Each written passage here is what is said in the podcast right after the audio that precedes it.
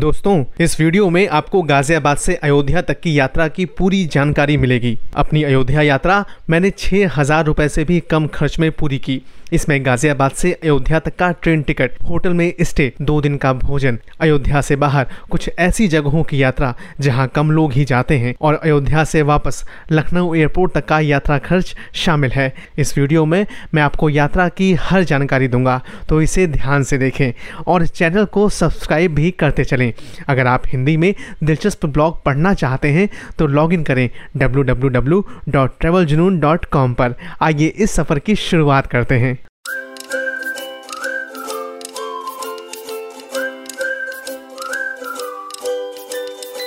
भारत के अयोध्या से थाईलैंड में अयोध्या तक की यात्रा शुरू हुई उत्तर प्रदेश के गाज़ियाबाद से। गाज़ियाबाद से अयोध्या जाने के लिए जिस ट्रेन से मैंने टिकट करा रखी थी, वह थी कैफियत एक्सप्रेस। टिकट की कीमत थी एक हज़ार रुपये और क्लास था थर्ड एसी ट्रेन का नंबर है बारह दो सौ छब्बीस। ये ट्रेन रात आठ बजकर पच्चीस मिनट पर दिल्ली जंक्शन रेलवे स्टेशन से चलती है और गाज़ियाबाद पहुँचती है रात नौ बजे। मैं वक्त पर गाज़ियाबाद स्टेशन पहुँच गया था। यहाँ पर पानी खरीदा और करने लगा ट्रेन का इंतज़ार। दोस्तों, बात करें इस गाज़ियाबाद रेलवे स्टेशन की तो ईस्ट इंडिया कंपनी ने हावड़ा दिल्ली रूट को अठारह सौ छियासठ में शुरू किया था। लेकिन दिल्ली मेरठ रूट पर ट्रेनें इससे भी दो साल पहले, यानी अठारह में ही दौड़ने लगी थी। मेरठ तब एक बड़ा केंद्र हुआ करता था और अठारह सौ सतावन की क्रांति ने अंग्रेज़ों की चिंताएँ बढ़ा दी थी। इसीलिए झटपट काम शुरू हुआ था दिल्ली गाज़ियाबाद मेरठ रूट पर। 1870 में सिंध, पंजाब और दिल्ली रेलवे ने चार किलोमीटर लंबे अमृतसर, अंबाला, सहारनपुर, गाज़ियाबाद रूट को तैयार किया था। ये लाइन पाकिस्तान के मुल्तान रेलवे से कनेक्ट होती थी। इसके बाद गाज़ियाबाद मुरादाबाद रेल लिंक को अवध और रुहेलखंड रेलवे ने साल 1900 में तैयार किया था। ये तो बात हुई अपने ज़िला गाज़ियाबाद रेलवे स्टेशन की और उसके रेल रूट की। इंतज़ार करते करते मेरा समय बीता और फिर आ गई छुक छुक करती हुई अपनी रेलगाड़ी। दोस्तों, आगे बढ़ूँ, उससे पहले एक रिक्वेस्ट करता चलूँ। अगर आप पहली बार चैनल पर हैं तो इसे सब्सक्राइब ज़रूर करें, बेल आइकन पर बटन दबाते चलें। हिंदी में दिलचस्प ब्लॉग पढ़ने के लिए लॉगिन करें ट्रेवल जुनून डॉट कॉम पर। अब बात सफ़र की। ट्रेन में अपर सीट की बुकिंग तो जान बूझ कर कराई थी, लेकिन पता होता कि सिर उठाने की भी जगह नहीं मिलेगी तो ऐसा कतई न करता। यहाँ एक सौ में एक वेज थाली खरीदी। दिल्ली से अयोध्या तक कैफियत एक्सप्रेस 650 किलोमीटर की दूरी को कवर करती है। सुबह आँख खुली तो बाहर ग्रामीण नज़ारे दिखाई दे रहे थे।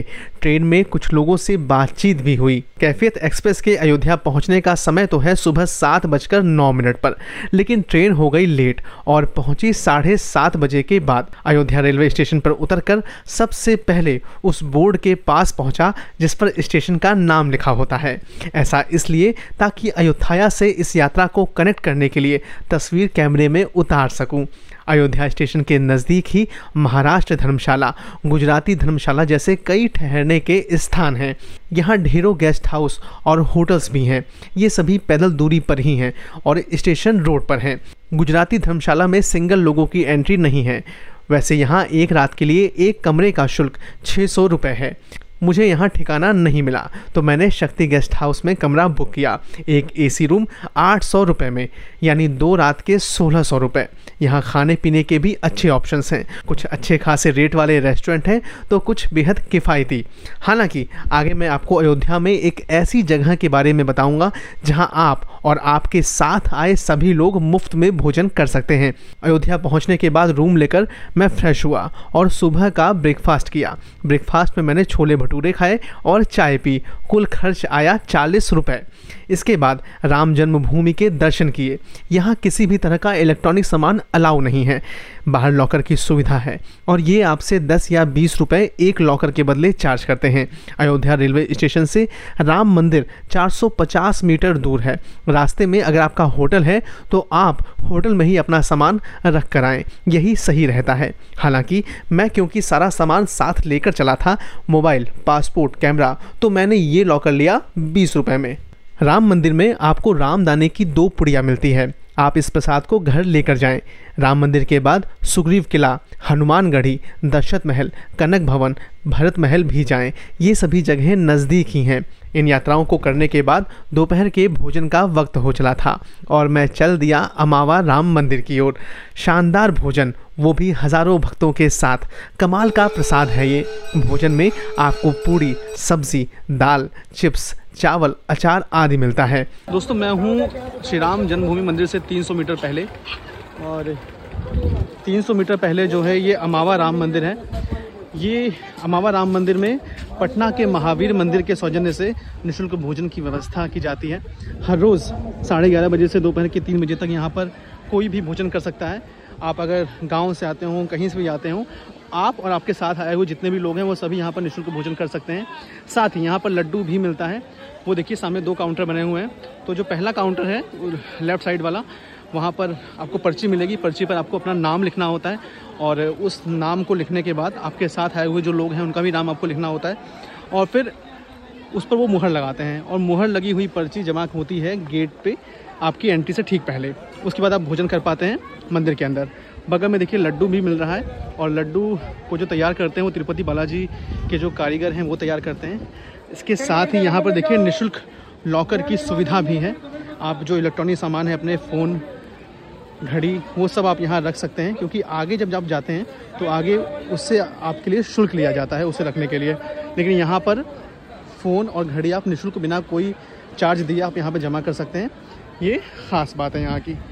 तो ये जो पूरा जो काम हो रहा है ये पटना के महावीर मंदिर के सौजन्य से हो रहा है।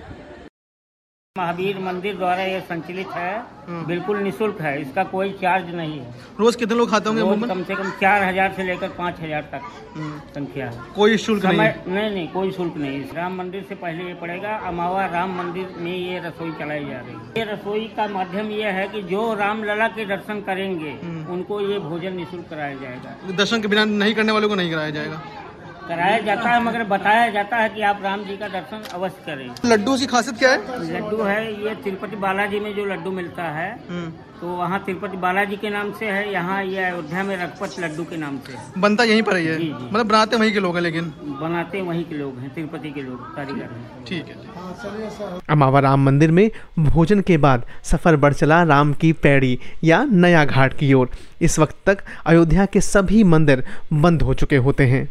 राम की पैड़ी पर कुछ देर पानी में पैर डालकर बैठा रहा। फिर सरयू घाट की ओर बढ़ा। इसी सरयू से एक धारा निकालकर राम की पैड़ी में डाली गई है। राम की पैड़ी पर ही अयोध्या के बड़े इवेंट्स और दीपोत्सव होता है। राम की पैड़ी से लौटते वक्त लता मंगेशकर चौक भी गया। लता मंगेशकर चौक पर लता जी के गाए गीत बजते रहते हैं। यहाँ रखी विशाल वीणा एक सेल्फी पॉइंट बन चुकी है। इसके बाद गया श्रवण कुंज और मणि रामदास छावनी। रास्ते में एक पान भी खाया। अब होटल में लौट आया। वो भी पैदल ही। होटल में आकर डेटा ट्रांसफ़र किया और थोड़ा आराम करके शाम को निकल गया अयोध्या घूमने। एक जगह बीस रुपए की लिट्टी खाई और दस रुपए की चाय पी।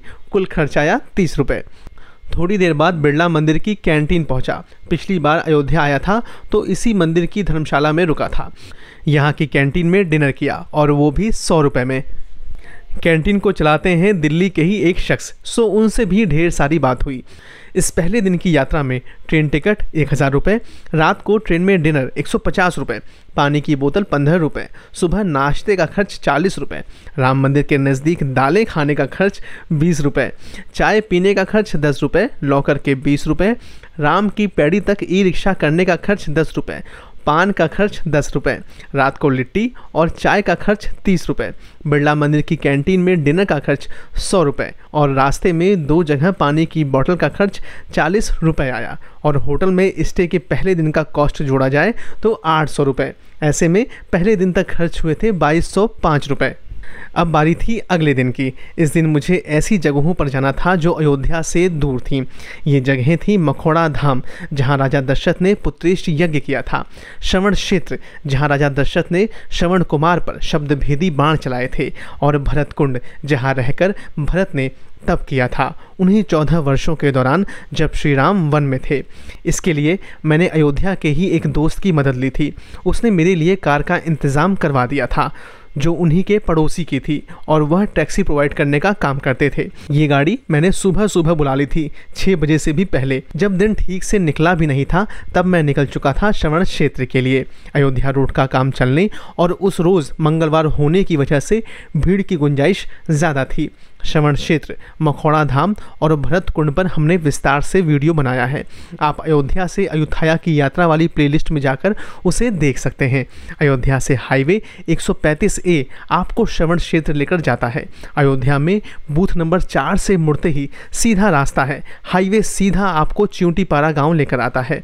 यहाँ रास्ते में एक जगह समोसे खाए और चाय पी। चार समोसे और दो चाय का खर्च आया बावन रुपये चूडीपारा गाँव से आए भरतकुंड और भरतकुंड से मखौड़ा धाम। रास्ते में एक जगह छोले भटूरे और छोले चावल खाए। इसका खर्च आया पचास रुपये आगे चलकर ये ऑप्शन। मुझे पिछली रात बिरला मंदिर की कैंटीन में किए गए डिनर और इस रात के डिनर से बेहतर लगा। सुबह जल्दी निकलने का फ़ायदा ये हुआ कि दो बजे तक मैं अयोध्या वापस आ चुका था। टैक्सी का पूरा किराया हुआ बाईस सौ रुपये वापस अयोध्या आकर सुग्रीव किला गया। यहाँ सुग्रीव किला के पीठाधीश्वर से बात की। फिर गया मणि पर्वत। मणि पर्वत थोड़ा दूर है तो वहाँ जाने और आने में सौ रुपये खर्च हो गए। पचास रुपये जाते वक्त ई रिक्शा से और पचास रुपये आते वक्त थ्री व्हीलर में। मणि पर्वत से आकर होटल में थोड़ा आराम किया और फिर स्टेशन रोड पर ही एक होटल में डिनर करने गया। यहाँ पर एक सौ की वेज थाली खाई। हालाँकि उसका स्वाद बिल्कुल बेस्वाद था। अगली सुबह निकलना था लखनऊ एयरपोर्ट के लिए तो रात को ही पैकिंग करके सोया। सुबह पाँच बजे उठकर सबसे पहले राम मंदिर के दर्शन किए, नाश्ता किया नाश्ता किया पचास रुपये में। आठ सौ रुपये होटल में दिए और नौ बजे निकल गया लखनऊ एयरपोर्ट के लिए। अयोध्या से बस स्टैंड तक थ्री व्हीलर में ही बैठा। खर्च आया बीस रुपये फैज़ाबाद बस स्टेशन से लखनऊ बस अड्डे तक का किराया दो सौ पचहत्तर रुपये के लगभग है। लखनऊ पहुँचने में तीन घंटे से ज़्यादा का वक्त लग गया। आलमबाग बस के मेट्रो स्टेशन से चौधरी चरण सिंह हवाई अड्डे तक छः मेट्रो स्टेशन पड़ते हैं। आलमबाग सिंगार नगर कृष्णा नगर ट्रांसपोर्ट नगर अमौसी और चौधरी चरण सिंह हवाई अड्डा। टोकन आया बीस रुपये का। कुछ ही देर में पहुँच गया एयरपोर्ट। दूसरे दिन और तीसरे दिन लखनऊ एयरपोर्ट तक के खर्च को जोड़ा जाए तो टोटल हो जाता है लगभग उनसठ सौ रुपये यानी छः हज़ार से थोड़ा कम। दोस्तों, ये वीडियो आपको कैसा लगा हमें ज़रूर बताएँ। हमने कोशिश की कि आपको इसमें खर्च की पूरी जानकारी दें। साथ ही अयोध्या से बाहर उन जगहों के बारे में भी बताएँ, जहाँ लोग कम ही जाते हैं। और अयोध्या में उस स्थल के बारे में भी हमने बताया, जहाँ लोग मुफ़्त में भोजन कर सकते हैं। अयोध्या से अयोध्या सीरीज़ के कई वीडियोज़ अभी आने बाकी हैं, जो आ चुके हैं, उन्हें भी देखें। चैनल को सब्सक्राइब भी करें। मिलता हूँ अगले वीडियो में। अपना ध्यान रखिएगा। दोस्तों, मैं पहुँच चुका हूँ कोलकाता एयरपोर्ट पर। और यहाँ पर जो मेरी अयोध्या की यात्रा है, उसको मैं विराम दे रहा हूँ। यहाँ से मेरी फ़्लाइट है बैंकॉक के लिए और यहाँ से मेरे लिए एक नया सफ़र शुरू हो रहा है, जो इस देश से बाहर का सफ़र है। और मैं इस नए सफ़र में आपको अयोध्या के बारे में बताऊँगा। अयोध्या के बारे में अनसुनी कहानी उससे जुड़ी हुई, अनसुना इतिहास मैं आपको बताऊँगा। तो अगले वीडियोस में आपको अयोध्या से रिलेटेड वीडियोस मिलेंगे। खैर ये वीडियो आपको कैसा लगा, मुझे ज़रूर बताइएगा और कैसी कोशिश है मेरी कमेंट बॉक्स में अपनी प्रतिक्रिया ज़रूर दीजिएगा। कोई सवाल है तो पूछिएगा मैं आंसर ज़रूर करूँगा। मिलता हूँ अयोध्या वाले ब्लॉग में, अगले हिस्से में। आप देखते रहिए ट्रेवल जुनून गुड बाय